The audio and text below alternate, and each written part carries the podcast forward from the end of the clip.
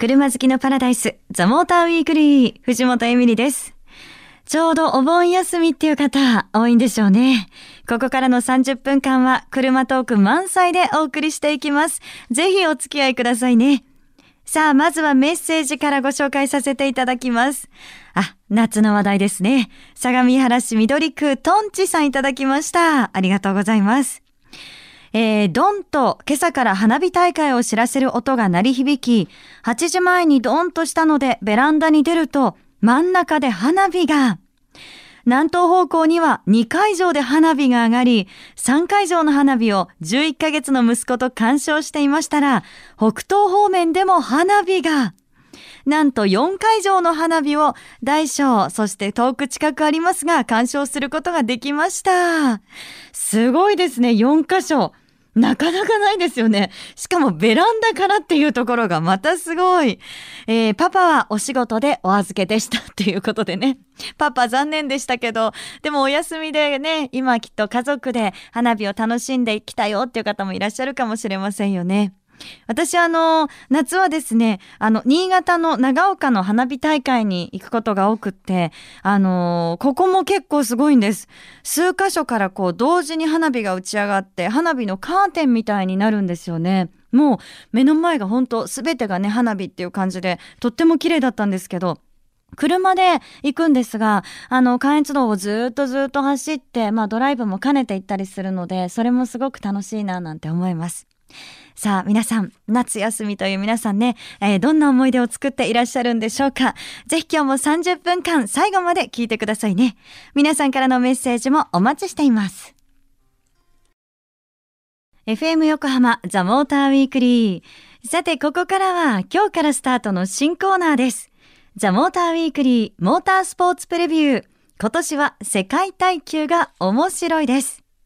10月に富士スピードウェイで開催される世界耐久選手権第6戦富士6時間に向けて、このレースの面白さや魅力をお伝えしていきます。教えてもらうのは、モータースポーツ専門誌、オートスポーツの田中浩二編集長です。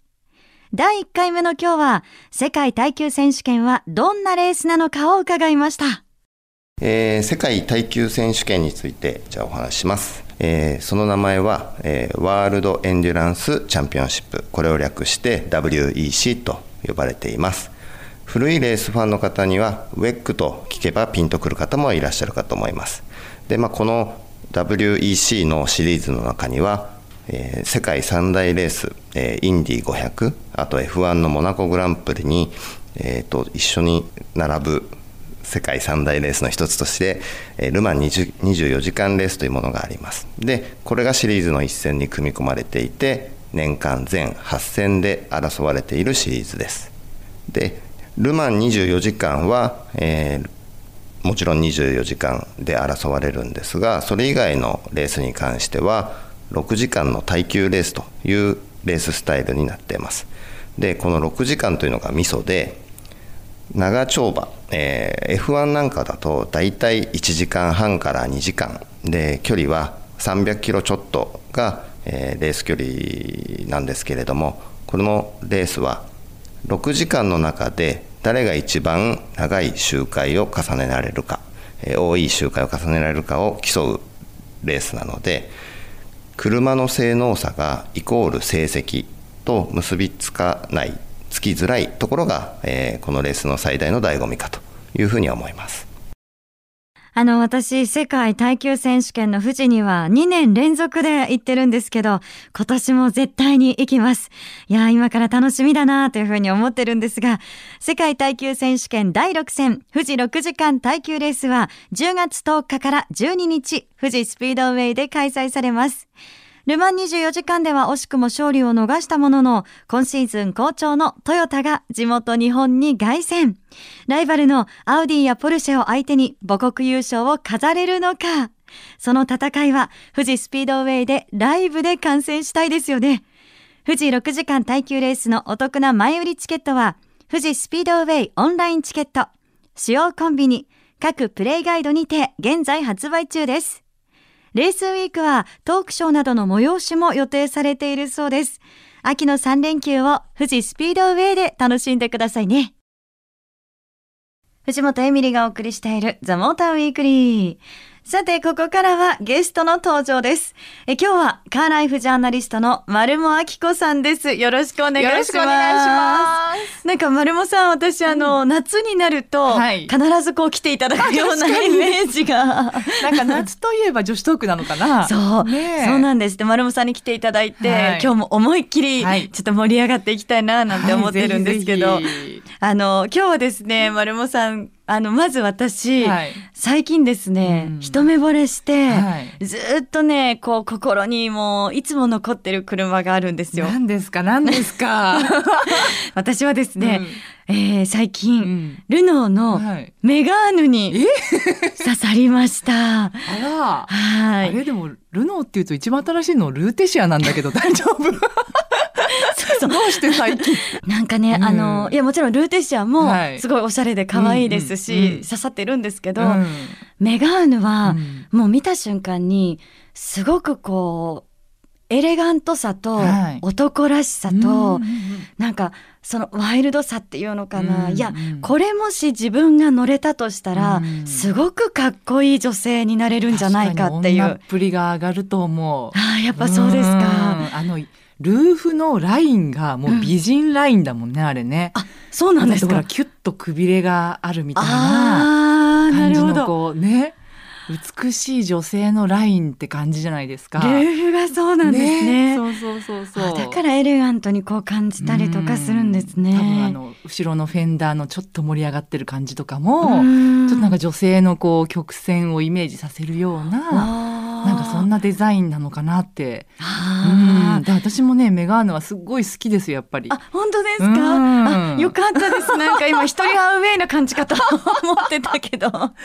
うんえで試乗はしたんですか？あ？実はね、うん。このメガーヌの、うん。あの GT の220がはいはい。ね、あのっていうのに乗りたかったんですけど、うんうん。ちょっと私試乗するチャンスがなくて、ただそのメガーヌがいいなって思った理由は、うん。他にもその走りがやっぱりすごそうだなっていう、はいはいはい。あのなんて言ったらいいのかな、うん。ルノーのスポーツ部門のルノースポールはい。がこう手掛けた、うんまあ、高性能なモデルっていうことで、はいはいはい。一体どんな走りなんだろうって興味を持ってるところもあるんです。なるほど。実際もう丸茂さんは、うんそのメガーヌの GT220 は運転されてるんですよね。やりました。ついね先週本当にあ。のアクアラインを渡って、ええ千葉の房総の山の中をこうぐるぐるぐるぐる走り回って。ワインディングも。そうそうそう来て、えでもあれ6速マニュアルだったんですけど、はいあのね全然その運転しにくさがなくって、ええでちゃんとねあのコーナーとかはこうしまあ素早くまあ抜けていけるんだけどなんかねしなやかっていうかうん。全然ゴツゴツしてないんですよ。ええ。だから女性が長時間乗っててもなんかね全然疲れないんじゃないかなっていう感じがしてなんかやっぱここはね伊達男っていうかうん。なんていうかこうフランス人のねまあ女性への優しさみたいなええものがあるのかなって感じでしたよね。あの実はルノーのディーラーさんに仕事帰りによっはいてはい。行ったんですね、もう気になっていられなかったので、すごい。もう全然仕事関係なくプライベートで。でいろんなお話を聞いた時に、うんやっぱあの、まあ、ルーテシアをうん一押しですみたいな感じでね。はい。今時期的にね、うん、を知っていただいたんですけど、はいはい。あの話を聞いたら、うん。まあ、ルーテシアはその30代の女性の方うんうん。が結構見に来るの多いんですよ、うんなんてうんうん。で看護になると、うん。あのまあ、お子さんがいるお母さんとかは、うんうんまあ、世代関係なくいらっしゃいますね、うん。なんて。でメガーヌは、うん。あのルノーが本当にすごく好きだっていう昔からルノー乗ってる方か、うん。マニュアル車を運転したいっていう女性の方 はい。しか来ないですって 言い方をされて。あそうですか。であのすいませんあの、逆に、うん。なんでメガーヌを見に来られたんですかって。逆に質問されちゃって 面白いなと思ったんですけど確かにそのマニュアル車をうん。運転したいなっていう気持ちになってるのもあるんですよ。ああ今そうなんだ。そうなんです。で丸尾さんの話聞いて、うん。やっぱそうワインディングとか走ったりとか、うんうんうんうん。それでもこうそのしなやかさがあるっていうのを聞くと、うんうんうんいやいやもうそれは乗ってみたいなっていう。う。わー近いうちにね乗れるといいですね、ねえ本当そうなんですけどね、うん。いやもう今の話聞いてまたディーラーさんに通います。そう。でもなんかフランス車って、うん。あの私も初めて、えっとうんうん。プジョーの車に、えっとまだ2年前かな、うんあの載せていただいていろいろ。すごいその虜になっちゃったんですけど、うんうんうんなんだろうこう丸茂さんうんうんうんはフランス車ってどうですかそうね、私ねフランス車のもうここが大好きっていうポイントが一個あって、ええ。あのメータースピードメーターね、はい。まあ、日本って、まあ、0キロ204060じゃないですか、うん。フランス車って奇数なんですよ。10305070なの。その書いてある数字が。えー、あそうだったんです、ねそう。プジョーもルノーもそうなの。え全然気づかなかった。そうそうだったんだ。そこがはいもうなんかそこを見てるだけであーなんかフランス車乗ってるなって感じるポイントになっちゃったんですよ。奇数っていうのが。そう今度ちょっとチェックしてみてください。今ねもしフランス車にお乗りの方でうん。気づいてない方がいたら、うん。うん、見てみてください。いやそうなんですよ。きっとでも皆さんはちゃんと見ながらね運転されてますよね。気づいてないのはお前ぐらいだろうって話かも。ね意外とみんな気づいてなかったりしますよ。えー。うん。そういうなんかやっぱりこうちょっとなんかフランス車ならではっていうものが絶対ありますよね。そうそうなんか文化がやっぱ違うんだなっていうのがねうんあとまあ女性の方あんまり開けないと思うんですけどボンネットを開けてみるとはいなんかねいろんなところになんかこれやっちゃダメよとかってこう注意書きがあるじゃないですか。はいはいで日本車って結構なんか漢字で書いてあったりするんですけど、うんフランス車って結構イラストで書いてあって、ええなんかこう子供が手を出そうとしてるのをダメってやってるような絵とか なんかね可愛いんですよ絵が。可愛いですね。そう なんかすごいでっかいびっくりマークとかがあったりとか。うからそういうところもなんかフランスねなんかやっぱ芸術の国っていうかうんなんかそういうイラストまで可愛いっていうねそそういうところもねフランス車大好き。なんかそのね男性のゲストの方来てくださると、うんやっぱドイツ車を熱く語ってくださる方多いんですけど。などなんとなくね、うんやっぱこう女性同士でフランス車についてっていうと、あうんあいいわかるわかるっていう、ね本当うん本当。だってやっぱりね、フランクフルトよりパリ行きたいですもんね。行きたい。えはっきり正直に言ってパリに行かないって言われたらついてっちゃう。ついてっちゃうついてっちゃうフランクフルトが悪いわけじゃないんですよ。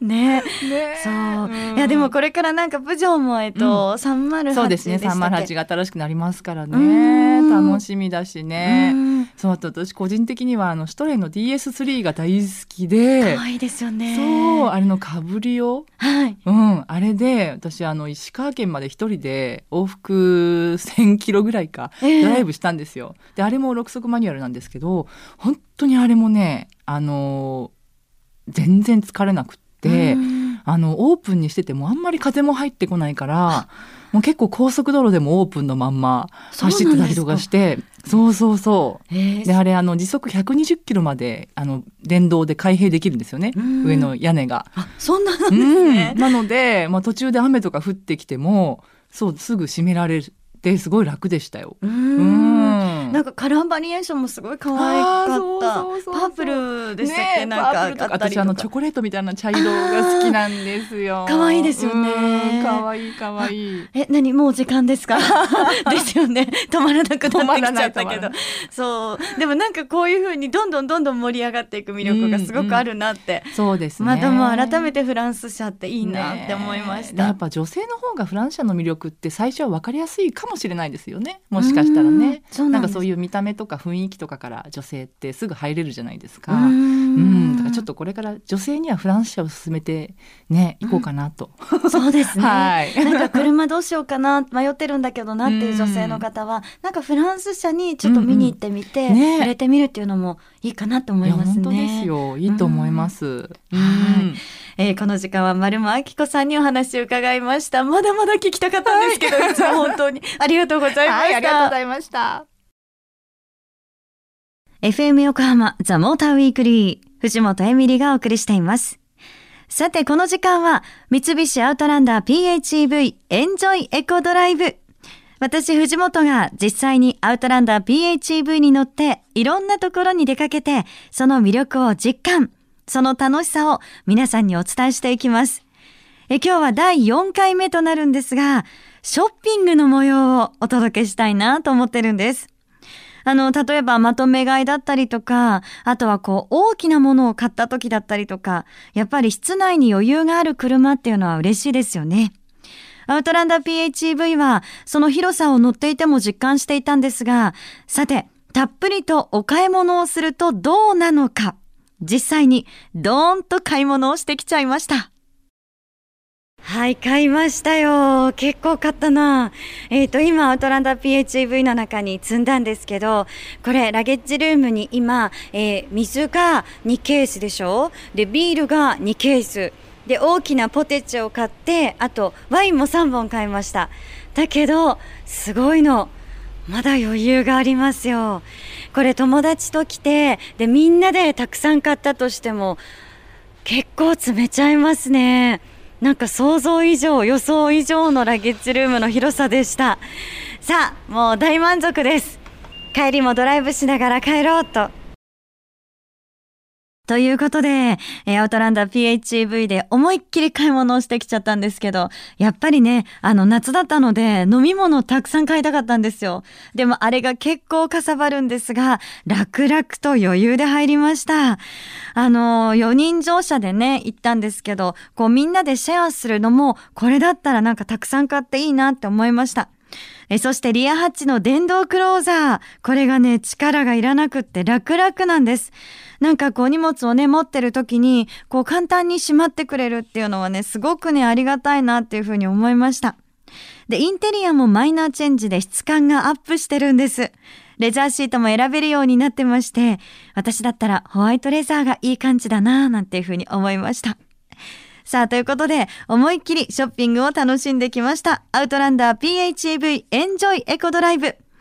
今回はショッピングユーティリティインテリア編をお届けしました。藤本エミリがお届けしてきました。ザ・モーターウィークリー。さて、エンディングですが、メッセージいただいてます。ご紹介させていただきますね。